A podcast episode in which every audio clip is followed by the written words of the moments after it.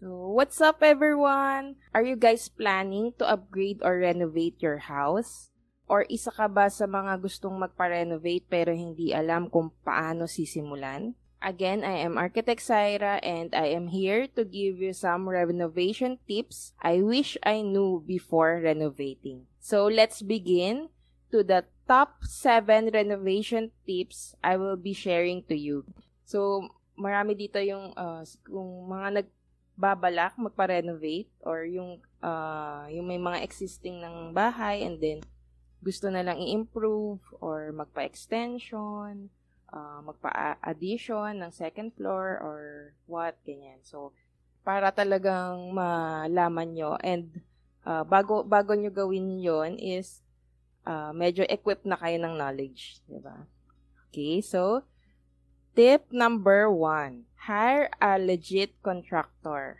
Hiring a contractor for major works will help you lessen your expenses. Yun. So, uh, depende kasi sa renovation type eh. It's, uh, uh, meron kasi dyan usually yung papa-extend ng kitchen. Yan yung usually na ano eh, meron na kasing bahay and then gusto nila magpa-extend ng kitchen sa likuran. ba So, ang ang isang major diyan is yung magpapa-balcony, yung magpapa magpapa second floor ka. Yan, yun yung mga ma- uh, major. Kasi kung uh, sa ground floor lang, ano pa yan, uh, hindi pa siya ganung kaya pa siya kasi nga walang masyadong risk uh, in terms of uh, weight sa second floor. Pero kasi kapag once na nagkaroon ka na ng second floor, ayan, uh, syempre, kailangan tama yung mga poste mo, yung beams, dahil nga pagkakulang yun kasi may instances na na pagka naglagay ka ng overweight materials dun sa taas na hindi naman siya computed. Uh, for example, dito kasi sa bahay namin, uh, nagpa-extend din kami ng kitchen na merong parang balcony sa taas.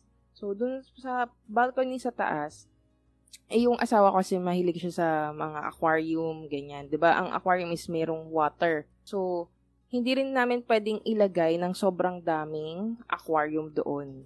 Kasi nga hindi siya built para doon. So, kaya yun yung, yan yung mga iingatan yung ano. Kaya kailangan, uh, ahead pa lang, sasabihin nyo na doon sa, sa contractor nyo na ano talaga yung purpose ng balcony.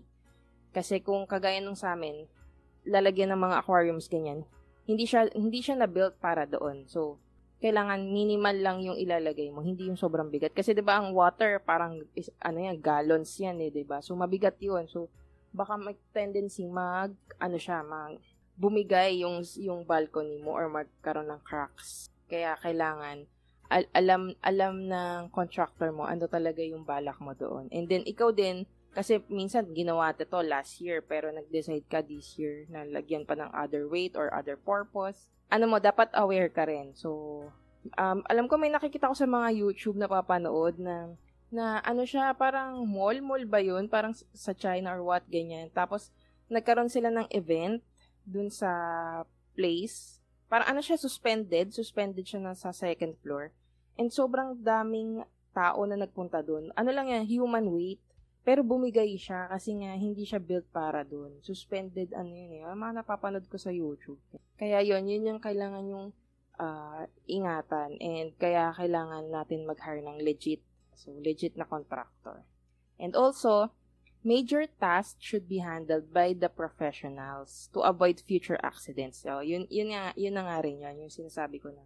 Uh, dapat aware tayo na ano lang talaga yung purpose or function ng area na yon. Kung ang function niya kasi per ano yan eh, human weight din. Kunwari sa isang bahay. Uh, 'di ba sa usually ang bah- ang load ng bahay ang bahay kasi is mga uh, 3 to 5 persons, mga ganyan. Pero pagka nagpapunta ka nga ng sobrang daming tao or may event ka, ganyan, hindi rin pwede yon kasi nga, kagaya nga yung mga napanood natin sa YouTube, talagang bibigay talaga siya. And also, yan, uh, majority of the contractor may also offer yan, free estimate. Yan. So, itong free estimate, uh, best to kapag meron ka ng drawings. Yan. Kaso sa amin din kasi maraming nag nag nag-inquire how much to, ganyan, how much yan, ganyan. Parati ang ang sinasabi ko parati sa kanila is ball figure lang. Since kung wala silang drawings, no. Pero kung meron na silang drawings, uh, yan, madali na yang i-estimate ng, ng ating uh, engineer, ang, ng ating partner engineer. Kasi, yung ating engineer uh, is tatanungin din ako na asan yung drawing, ganyan. So, hihingan niya rin ako noon. So, hindi niya mako-quote yun or ma-estimate kung wala talagang drawing. So, yun, babak back to ano tayo ulit na first, also, to secure the plans. Lalo na kung renovation mo is kailangan ng building permit. Diba? So, uh, ask mo din yan sa ano mo. Kasi usually dito sa Cavite yan, lalo na Lancaster, yan, Antel, yan yan. So, yung mga subdivision na talagang merong mga developer pa or homeowners, kahit na renovation yan, is nire-require pa rin nila ng mga permits and drawings and blueprints. And also, it uh, apply also to fencing. Fencing. Kasi usually, di ba, may bahay na and then gusto mo na lang magpa-fence. Yan. So, it's also part of the uh, parang sa renovation. And uh, what else? So, yun nga, yung sa amin kasi, yun nga, pagka wala pang drawings, si, ano, si owner, uh, on our part as an architect, yun, so, i-quote muna namin siya ng drawings para magkaroon siya ng drawings and then para ma estimate yung drawings niya and at the same time, yung drawings na yun is pwede mo rin ipabid sa ibang contractors. Yun naman yung advantage nun. Kasi nga, pwede kang magkaroon ng price comparison. Para at least yung pinapa-price comparison mo is uh, parang apple to apple. Hindi yung iba pala yung design niya, iba, sa tas pinakot mo sa kabila, iba rin pala yung design niya or materials na ginamit. Ganyan. So, hindi sila apple to apple. So, parang akala mo, kunwari, for example, mura pala doon sa isa pero hindi mo alam, iba pala yung materials na ginamit niya. Dito, uh, on the other hand na mas mahal lang ng konti, pero ang materials is iba din. So, doon ka mas mag-iingat. Kaya, kaya maganda nga meron tayong uh, drawings. So, that's our tip number one. Punta tayo sa tip number two.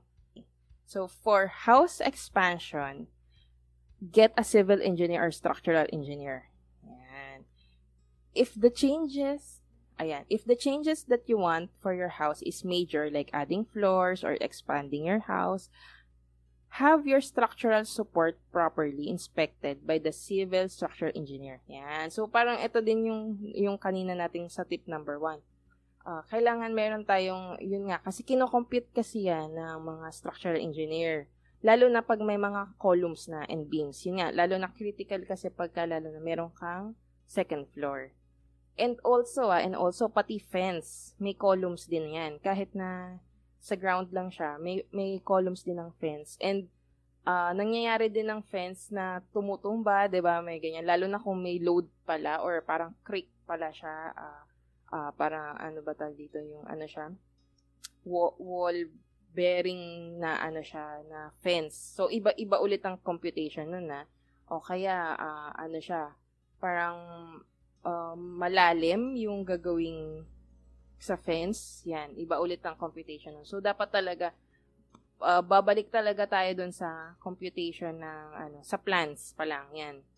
Pagdating sa plans, kailangan meron din tayong structural engineer to compute for the uh, weight, the columns, the beams. On our part naman, sa amin, is meron kaming mga, yan, meron din kaming partner na, isa, meron kaming partner na civil engineer, may partner kami na structural engineer na will da, na expert dyan and then na tumutulong sa amin. Yan. Kasi because I am an architect, 'di ba? So hindi nating uh, expertise na yung iba dyan. Kaya meron na tayong mga partners. Okay. So yan yung dapat nyo ring tignan.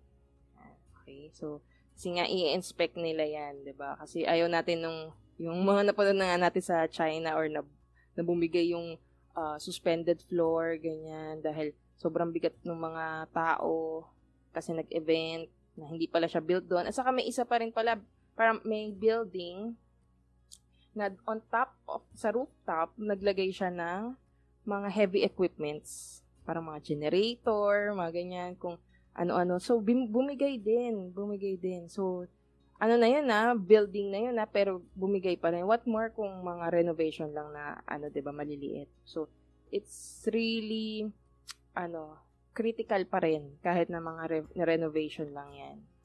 Na, uh, kasi nga kapalit nun is accident, buhay, 'di ba? Kung sana wala man lang wala walang uh, mamatay, 'di ba, dun sa accident na mangyayari. Pero sobrang delikado siya. Kaya kailangan seek expert help na tayo at the first place pa lang. So, yun yung mga napapanood ko sa ano eh, sa mga YouTube, 'di ba, na talagang bumigay kasi nga ang hindi nila parang ano yan eh seconds for this from disaster ganyan nanonood ako noon eh pero hindi, at the first, hindi nila alam bakit bumigay yung building. Tapos, uh, through study, through study, yung pala, naglagay sila ng naglagay ng mga heavy equipment doon sa rooftop. Talagang mga generator ata o mga aircon, mga ganyan, na hindi naman nila sinabi or dinisclose doon sa, sa structural engineer nila on the first place pa lang, 'di ba? Na ganun pala yung gagawin nila doon. So hindi kinaya, kaya bumigay. True time, true time na rin naman siguro ngayon. So hindi hindi yung on, on the first day na nilagay is bumigay na agad. Hindi. accumulated siya through, through years and years na hanggang uh, humina na talaga yung uh, support. Okay. And also, for the tip number two, if you already have an architect designing your house, then your architect will be the one who will who will talk regarding this matter. Yan. So, yun to nga, ito nga yan. So, uh, kagaya ko sa amin, uh, I'm an architect and I will be the one who will reach out to these uh, other professionals. Kasi if I'm design if I'm designing the your already your residence or renovation, ako na yung makikipag-coordinate. Unless na lang you just contracted the architect through uh, to design only, design stage only. And then, papasa niya na sa inyo yung design and then uh, the owner will look for the engineers. Pwede rin naman yan. Pwede rin yan. So, what else? Yan. So, yun nga, back to tayo na, back to basic tayo na uh, plans talaga. Babalik pa rin tayo dun sa drawing board. Uh, let's go back to the drawing board. Let's first do the plans. And then, para talagang smooth sailing tayo. And then, yung, it's a, pagka may plans ka kasi, you can also get your own workers na you, you can get your own workers na. As, na tapos then ikaw na lang parang DIY ka na. Ikaw na yung magsusupervise and check mo kung tama yung mga Pwede rin 'yan basta may plans ka na. 'Di ba? Kasi yung plans, yun naman yung susundin. Pero syempre, double check mo kung talagang susu- sinunod, 'di ba? So yun naman yung uh, yun naman yung uh, pagka DIY DIY ka na. So medyo ano mo na siya, check mo talaga kung talagang nasusunod. Saka kung alam mo kung ano yung mga nilalagay, di ba? Alam mo ba yung mga uh, reinforced concrete, ilang semento ba dapat yan, ilang, yung mga computation ng cement, sand, water, ganyan. Meron kasi yung ano eh, pagka sobrang daming water, medyo filled pa rin yung ano mo, mixture mo ng cement, mga ganyan. So, doon naman papasok yun. Kaya, kung sa iba na talagang walang idea sa mga ganyan, it's better talaga to seek a professional na talaga. Huwag ka na mag-DIY unless na lang is trusted mo na talaga yung worker mo or yung foreman, yung skilled worker na they already know talaga yung ano, kung ano talaga yung gagawin. And yun na nga lang ang difference noon eh. Kung hindi mo siya alam, hindi mo siya ma-check. 'Di ba? Baka pagka hindi mo na check, baka sa huli mo na malam, ay hindi pala hindi pala to standard, hindi pala ano no. So, yan. So, yun tala yun yan naman yung mga pros and cons. Diba? At least for for for, for this video, ayan, medyo magkaka-idea ka na and then uh, ano talaga yung ano yung uh, fit sa iyo, ano yung mas makaka uh, tulong sa iyo. Okay, so so let's go to tip number 3. So, get an electrical engineer.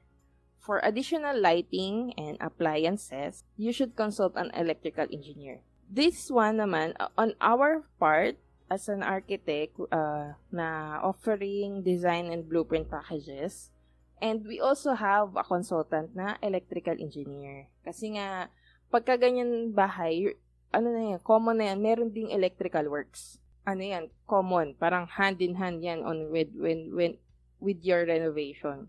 Kasi for example, you you ex, you extended a kitchen, syempre sa kitchen meron yang saksakan for the uh, for the ref, for your oven, for your coffee maker, for your microwave, your for your small appliances, 'di ba? So so need siya ng electrical works. And lighting also. Syempre dapat may light may ano siya light light source. So on our part, uh, back to the drawing board tayo. Doon sa drawing board pa lang natin is ano na yan, complete na yan with civil engineer, structural engineer, electrical engineer. Uh, all of that is inside the blueprint or the drawings. And so, ano kaya, uh, advantage siya kasi nga, yun nga, yung foreman mo or skilled worker mo is titignan na lang or babasahin na lang yung blueprint mo and then i-execute sa kanya i-execute yung plan. Yan. So, kaya sobrang ganda talaga ng meron kang plan. Uh, meron siyang cost lang on up upfront kasi nga syempre you need to pay for the professional fee of the architect. Pero yung plans na yon is sa'yo na yon Sa'yo na yon So, record mo na yan. And then, for your future reference, kung sa, sa next, in a couple of years, magpa-renovate ka ulit or or i-sell mo yung house mo, ganyan. It, you will use that plan. Kaya wala talagang tapon dito sa uh, design eh, design na and blueprint. Uh, walang tapon siya. And then, makakasave ka pa since nga, uh, you can get your own workers to do that. And also, you can have it bid on a bidding process. Pwede mo siyang ipabid based lang doon sa drawings. Kasi nga sabi ko sa inyo, uh, uh, some may offer free estimate for as long as you have your drawings. For as long as you have your drawings. And also, maganda, uh, unless kasi parang sa, sa salita lang, sabi niyo, gusto ko ganito, ganyan, ganun, ganun, ganun, blah, blah, blah. And then, parang you expect to uh, get also another estimate na from that. So, sa akin, pagka ganyan, ball figure lang yung kaya kong ibigay. Parang ano lang yan, roughly around ganito, ganyan. So, it's either plus or minus. Hindi pa rin siya fix. Kasi nga, syempre, walang fix na drawing eh. Wala tayong susundan. So, hindi naman pwedeng, ah, sige, sabihin ko yan, ah, sige, 300,000, ganyan. Parang, nanghula ka lang sa hangin, di ba? Pero may mga ganyan na, ah, may mga ganyan. Pero yan yung mga iiwasan nyo na, ah, kasi pagkadating ng kunwari, uh, sabi niya, sige, uh, kaya ko yan, 300, ganyan. Tapos pagdating na dun sa habang ginagawa niyo na, is marirealize nung, uh, nung, uh, yung contractor, independent contractor, na, uy, kulang pala yung 300, di ba? So, uh, kaya dyan nang, nang, nang nagsisimula na yung mga, syempre, misunderstanding, yan, yung mga, uh, pagka yung independent contractor mo is yun nga, nanghihingi na mga additional, yan, dyan nalalabas yun. Kasi nga, na-realize niya, hindi pala pasok yung budget eh. Kasi nga, hindi niya na-estimate ng maayos. ba diba? Kasi nga, wala ring drawings. Wala siyang pinagbasihan. Parang, nang, nag-ano lang siya sa hangin. Yan, meron nga daw ganyan eh. Parang, nag-compute lang siya sa hangin. Yan. So, yung, ingat kayo sa ganyan. And then, yun nga, um, Uh, and worst part is, kunwari, ayaw nyo mag-additional kasi nga, away-away na kayo, ganyan. Dahil nga, sabi mo, eh sabi mo, 300 lang, ganyan, bakit ngayon additional, blah, blah, blah. So, hindi ka rin nagka-additional kasi you feel, ano, dahil nga, uh, ito lang yung pinag-usapan nyo. So, ang, ang gagawin ng contractor mo is either iwanan na lang yung project, 'di ba? Kasi nga wala na rin naman pro- wala na rin naman budget i, sa at the end, ikaw pa rin yung talo, 'di ba? Ikaw kasi nga hindi naman natapos yung project mo and then nagka uh, ano pa kayo sa maampa na loob and then nagkaroon pa ng yung stress, 'di ba? Na stress ka pa kasi instead of tapos na yung project mo, eh you need uh, to have to look for another contractor or independent worker to do or to finish the job. 'Di ba? So ano yan na uh, hindi lang to sa renovation, even sa mga malalaking projects or major uh, residential projects, nangyayari talaga to, nangyayari siya. Kaya, uh, it's, uh, at the first stage pa lang, uh, be watchful kung sino yung kukunin nyo na as at the first stage. Yan. For, for my, our part, yan, ang first stage talaga is yung design and blueprint. yan talaga. So, seek, first seek for, in, for an architect. Yan, yun ang sinasuggest natin. So, back tayo dun sa mga naunang episodes natin na tipid tips. Yan, nandun yun eh, tipid, tipid tips. It's easier to make changes uh, on papers than on actual uh, actual construction. Yun, napagko-connect-connect natin yung lahat ng mga episodes natin, di ba? Well, yan. So, pagka-renovation kasi, it's, uh, some renovation is, ano lang, pwedeng sa loob lang ng bahay, di ba? So, uh, yun ang parang mga minor lang yan, mga minor lang. So, merong mga retilings lang, ganyan, di ba? May bahay na, magpapatiles lang. Yan, yan naman, medyo not, not that critical kasi wala namang ano yan, walang weight, walang ano. Ang ano naman pagka sa tile, syempre yung uh, maayos ba yung pagkaka-tiles, 'di ba? So yun naman yung ano doon. And uh, also yung uh, yung pagpili ng tiles, yan dapat well coordinated sa sa owner, 'di ba? Syempre kung baka hindi niya magustuhan yung design, 'di ba? Pa paulit lang ganyan. So yan, yung mga uh, minor naman, minor renovation naman inside the house. Okay, let's go to tip number four. Prepare, prepare a fixed budget. Another reason why you should hire a professional, properly making an assessment on how major and minor works will be done. Okay. So, ito ngayon, yung syempre may fixed budget cap. Ano to eh, parang uh, tulungan na lang din dun sa mag estimate sa contractor and then do sa owner ahead of, ako, tinatanong ko to, tinatanong ko talaga, talaga to, uh, ma'am, how much is your budget for this project? Kasi para magkaroon na tayo ng, ano, ng, uh, let, we, we can see it, uh, meet in halfway, or makikita ko na agad na, ah, ito lang pala yung budget, and then matatansya mo na kung anong materials na pwede mong ilagay, or ano yung dapat na, ito lang dapat, kasi nga, based dun sa budget niya. So, mag, ma, makakatulong yun. Unless, unlike, unlike, dun sa iba na, meron kasi hindi nagsasabi ng budget. And then, pagka ganon, nahihirapan na, uh, usually, hindi, hindi na-close din yung deal. Kasi nga, uh, yung pala, ang layo-layo ng budget niya dun sa dinesign. Diba? So, mag, maganda, uh, you, you, set uh, budget na already. And then, sasabihin naman sa'yo ng, uh, ng professional na uh, hindi talaga kaya eh, ganun. So, or kaya naman, ganyan. So, makikita niya eh, ma, ma, masa-study niya. It will help dun sa study niya. Diba? Kung, kung pasok ba, or ano, medyo kailangan natin mag-add pa ng konting budget para dito. Or, uh, i-discartehan na lang natin na pacing, by pacing yung trabaho natin. Yeah. Pwede nating uh, i-discarte pagka meron tayong fixed budget. And then, next naman is properly making an assessment on how Ah, uh, yun nga, may na nga yun. Unforeseen, ito, unforeseen challenges may occur when you start renovating your house. Ayan. So, uh, yun nga, pagka uh, ongoing yung construction, marami pang lalabas dyan na hindi natin uh, nakita on our drawing piece. Oo, marami pa rin yan. Maraming lalab- lalabas. For example, yung uh, kinoconstruct na, okay na.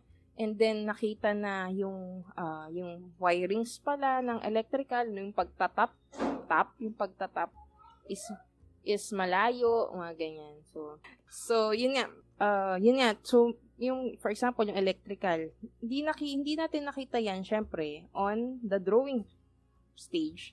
Since, uh, makikita siya kung talagang inaano na siya, yung actual nang ginagawa. Kaya, ano pa, ano pa kaya? Uh, ang mga unforeseen challenges when uh, renovating. Uh, for example, pagkita is firewall pala siya, ganyan. So, yan, depende sa situation eh uh, meron palang kapitbahay, mga ganun, or yung pagkita mo is yung yung wall pala ng kapitbahay is nasa property line mo na, mga ganyan. So, doon talaga masuscrutinize na natin yung uh, unforeseen challenges. Tip number five. Watch out for major clearance, sales, and discounts. Yan. So, uh, dito, syempre, check nyo yung mga discounted. Kaya yung mga, mga uh, warehouse, uh, may mga warehouse sale, ganyan, yung mga warehouse style sale. Uh, toilet fixtures. So, yun. So, yan. Check kayo ng mga discounts. Yan. So, uh, ako din, ako, guilty rin ako dito. Mahilig ako sa mga sale, yan. Mahilig ako sa discounts, yan. So, pagka, uh, minsan nga pagka kahit hindi mo need, pero naka-sale, ano mo, matatempt ka bilhin, di ba? Kasi sale, nakamura, ganyan. so, pero ano yan, ibang topic yan. So, so pero pagka kaila, need mo naman talaga, like, kung magre-renovate ka nga, need mo ng mga tiles, need mo ng mga bathroom fixtures, uh, check mo, check mo. At saka yung may mga promo, may mga promo din sa mga mall, ayan, sa mga Wilcon, All Home, na uh, zero interest, ganyan. Tapos pwede mo siyang staggered payment, di ba? Yung mga 12 months, payable in 3 months, 12 months na zero interest. Yan. So, 'di ba, ang laki ang laki pa ring ano 'yon, ang laki pa ring savings, 'di ba, on your part. Kasi nga at least unti-unti mo siyang babayaran. And kasi syempre pag nagpagawa ka, nag-renovate, isang bultuhan niya, kailangan bilhin mo na lahat ng materials eh. Uh, syempre, bigla. So, on that month, bil- kailangan bilhin mo na agad. And then, uh, ma- ma-useful yung mga ganong promos. Kaya, uh, magtingin-tingin ka na rin and then, tanong-tanong ka na sa mga Uh, minsan ang ginagawa ko, ano, eh, hindi nila kasi sinasabi minsan. So, kailangan, kailangan mong tanungin. Ah, meron ba kayong promo? Yan, mga ganun. So, alin ba dito yung mga naka-sale? Ha, ganyan. And also pala sa pagbili ng tiles na naka-sale, minsan kasi wala nang ibang stock yan. So, yan na lang yung stock. Ang mahirap naman doon is yung pang replacement or pag kinulang ka ng tiles. Kasi pag, syempre, pangit naman kung uh, et, eto na lang pala yung stock ng tiles and then pag kinulang ka ng isang peraso, tapos hindi ibang itsura na yun, di ba? Pero pangit naman, di ba? Kaya, i-check mo rin yun pagbili mo ng materials kung ilan ba yung available and kung meron, nag, kung meron pa bang, nagpo-produce pa ba sila ng ganong design. Kasi usually, ay, wala nang ganyan design na tiles, 'di ba? Rin magre-repair ka, 'di ba? Uh, hindi naman maiwasan minsan yun nga na na na, na damage yung tiles. And wala nang kaparehas, 'di ba? So, yung iba, tendency, palitan na lang lahat, 'di ba? Kasi para iisa pa rin yung design. Or, yun nga, magiging parang chapsuy na yung tiles mo. Iba yung design ng sa may uh, part na kung saan ka nag-repair. Kasi nga, wala nang kapalit. Diba? Kaya, medyo i-check nyo rin yan. Kasi, usually, pag mga naka-bargain na na baka yun na lang talaga yung last pack na talaga yun. So, pero kung maliliit na area naman and uh, wala namang problema sa iyo na kung magpapalit ka ng tiles, eh, palit na lang or ano, okay pa rin naman yung mga parking. So, usually, uh, ako kasi, dito sa Cavite yan, usually, syempre, yung mga tile depot dyan sa, ta- sa along Aguinaldo Highway, along Centennial Road, ganyan. And also, yung mga Wilcon, All Home, SM, uh, uh, Ace, hardware. Yan, yan yung mga ano. And also, syempre, pag sa Manila naman, kung, kung hindi sa'yo hassle na lumuwas, yan, Manila is uh, yung saan yung mga bilihan ng mga mga tiles doon, mga tile depot, yan, o kaya, o kaya, uh, may mga agents naman na rin, uh, online, na pwedeng sa kanila ka na lang umorder, pero i-deliver naman sa Cavite. Okay. And also, syempre, pag yung, yung iba, yung pagka-bulk yung binili mo, uh, may, minsan, di ba, nagbibigay pa rin sila ng discount. Yan. Kaya, uh, ano tayo dyan? Uh, isa to sa mga, isa rin to sa tipid tips. Yan, para maka, ano pa tayo, menos pa tayo. Kasi ako, ako mahilig nga rin ako dyan. And then, na-train din kasi ako sa SM, EDD. Yan, nag, ano, talagang, ano kami, ilang ilang supplier ang pinapakota na namin. 3 to 5, mga ganyan. Parang price comparison. Ganyan. Kung sino talaga yung mura, pero not necessarily, not necessarily pinakamura kasi check mo nga rin kung baka nga mura pero hindi naman okay yung ano, yung quality, 'di ba? Okay, so next tip, yan. Tip number 6. Yan. So this one, the perfect time to renovate. So uh, unlike ma- major construction, almost all renovation ay pwedeng gawin anytime.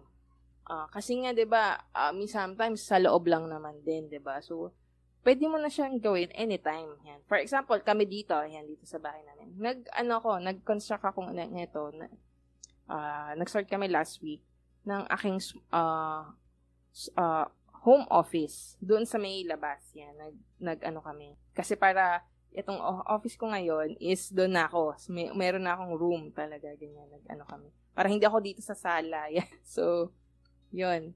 Yun, pwede, ginawa lang naman siya last week yan. Kahit na anytime, pwede naman siya. Kasi loob naman siya eh. So, uh, nag-ano lang kami, parang additional room, nag-tile, nag-ceiling works, and then nag-painting works. Yan. If the renova- renovation ay for house expansion or outdoor, uh, syempre mas maganda kung itaon kung tag-init. Yan. Kasi nga, para hindi uulan, pag umuulan kasi, syempre, cut ang ang working noon. So, hindi pwede silang mag-work, di ba? Pero kung tag-init nga, yan, tuloy-tuloy lang kung summertime, di ba? Pero di, ngayon, di ba, since ano na ngayon, since tag-ulan, di ba, tag-ulan na ngayon, I still suggest that, depende sa circumstances ha, sa situation, I still suggest na if may papagawa ka, is gawin mo na ngayon, this ASAP.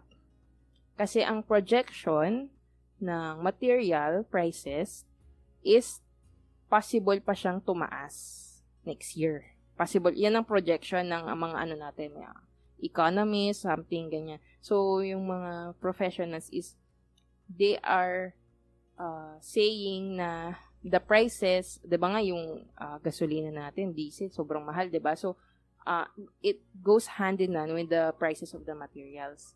Kaya I suggest kung ngayon 'di ba namamahala na kayo kasi nga nagtaas na talaga. Pero I, I I'm saying to my clients na it's it is still the best time now na magpagawa kesa next year.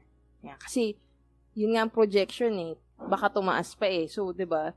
Eh di okay pa rin yung prices natin this year, 'di ba? Kaya yung sinasabi ko na uh, i ano i ipag i-start na natin yung project mo kung meron na kayong ano ngayon, i-start, wag, wag ka na mag-antay. Yun yung ano dun eh. Wag ka na mag-antay for next year kasi nga, hindi natin alam, baka mas mahal pa. Diba? Kaya okay na rin. Okay na yung ano natin ngayon, prices natin. Okay, what else? Yun nga, so yun nga, kung meron kayong papagawa, gawin nyo na ASAP this year. Kasi ganyan din yung mga nangyari nung 2020 eh. Tapos yung pala, dapat pala nag-start na. Kasi pala, pataas pa pala ang trend, hindi pa papababa. Pero I think, ano pa, talagang pataas pa siya. Pataas pa ang trend. So, hindi pa siya yung trend na bababa na. Uh, it's be, uh, paggawa nyo na ngayon. Kahit na tag-ulan. Yan. So, it ba- varies naman kasi. It varies sa situation. This time naman kasi ang situation na inaano natin is yung prices. So, it doesn't matter kung tag-init o tag-ulan. Kasi mas malaki naman yung yung prices ng materials kaysa sa masasave mo kung tag-init o tag-ulan, di ba? Saka, pagka-contractor kasi, fix yan. Hindi siya nag-add, ay, tag, tag ano, umulan, dadagdag ako. Hindi, hindi ganun. So, fixed price kasi pag mga contractor. So, so, it doesn't matter kung uulan o hindi. So, hindi, hindi, pagka-fix yung prices nyo, ha. Kaya, it doesn't matter. Pero, unless na lang, ikaw ang nag-DIY. Kasi, ikaw yung mag, magpapasahod sa workers, ba? Pero, uh, usually, nga mag-half day sila, mga ganyan, di ba? Yan. Saka, yun nga, pagka mga loob naman, uh, loob naman ng bahay, ganyan, okay lang anytime kasi nga, wala naman, kasi kung may habong naman, ganyan, so it, it doesn't matter. So, let's go to tip number seven. Order of works, yan. Things to consider na dapat unang gawin pag interior renovation. First, the ceiling for the wiring and plumbing. Second ay flooring. Lastly ay walls which are the repainting. Ayan. So, ito mas i-further discuss natin. So, for example, ito example na lang yung room, yung yung home office ko diyan sa sa may ano namin, sa may labas na nagpa-extend kami. Ang unang ginawa diyan is yung ceiling, ceiling works. Yan. Then sa ceiling works, isasabay mo na rin yung electrical works kasi 'di ba may wiring na tatakbo sa ceiling para dun sa lighting, ganyan. And then may, sa walls naman may tatakbo din na wiring for the outlets. Yan. Ang ginawa namin, kasi nga, uh, ano yon existing na siya, uh, di ba magta-tiles din kasi kami, so meron din dumaang uh, pipe or electrical pipe sa ilalim, sa flooring. Yan. Para hindi ka na magbakbak ng, ng walls. and then para maka-create ka ng outlet. Yan. So, ganun yung parang uh, uh, pagkakasunod-sunod. Yan. Second ay flooring. And then lastly, pagkatapos na yung flooring mo, yun, i-finish mo na yung walls mo. Yan, ipakinisin mo na siya, skim coat, uh, masilya, and then uh, repainting. Uh, kailangan, ayan din, alam mo din yun. Kasi baka kasi ang gawin ng, uh, kunwari, nag-DIY ka, tapos ang gawin, inuna yung tiles. ba? Pag inuna mo yung tiles, uh, hinuli mo yung ceiling, tatagal ka kasi 'di ba hindi mo maaapakan kasi yung tiles eh 'di ba? Syempre ba, kung basa pa yon so tenga yung workers 'di ba? Tenga sila. So malulugi ka dun sa ano nyo sa sa labor works mo. Unless unless ceiling inuna oh edi kapag ka yung ceiling tapos na makakagawa ka sa flooring ka mga ganyan. Okay oh, we're almost done we're almost done and then yan na. So this will be my last tip And yan, so, so I hope guys, you like my tips and I appreciate you and I enjoy today's video. And I'm, I'm live every Tuesday inside my community. Yeah, make sure to join the Tiped Dream Home Construction Tips Facebook group. Uh, you can book a 15-minute architectural consultation. And so it's just a short talk. Uh, discuss lang natin yung project mo and then uh, let's see if we are fit to work together. And, and I, if I can also help you. I am giving away a free ebook, my Tiped Dream Home Construction Tips ebook. Ayan, just uh, just subscribe to my email list and then we will email you our free ebook. And you will also be uh, updated sa lahat ng aking mga uh, promos, yan, mga live sessions, yan. So, dito pa lang sa mga live session, makakatipid ka na rin dahil nga knowledge, you have the knowledge. And kahit na ordinary or wala kang background, uh, just by watching this is maha- magkakaroon ka na ng advantage, eh, di ba? And makaka-help din sa'yo. Okay, that's it for for you guys. So I hope you have a great day and I will see you in the next video. Bye! If you are planning to construct your dream house but don't know where to start, the requirements needed for a building permit, the rules and regulations of the NBCP, and you want to save time and money. XJG Architecture will help you with all of that. With architects adept at solving problems, knows the law, can help you save money and make your life easier. Turn your dreams into reality and book a consultation today. Dreaming of building your ideal house? Wanting to start a business? Turn the dream into reality and start building your house and business. XJG Architecture will help you from planning and design, permit and processing, carpentry and painting, electrical and plumbing, exterior and interior finishes, general construction, masonry and metal works. At XJG Architecture, we will help you intelligently design and plan your space. We deliver efficiently and effectively.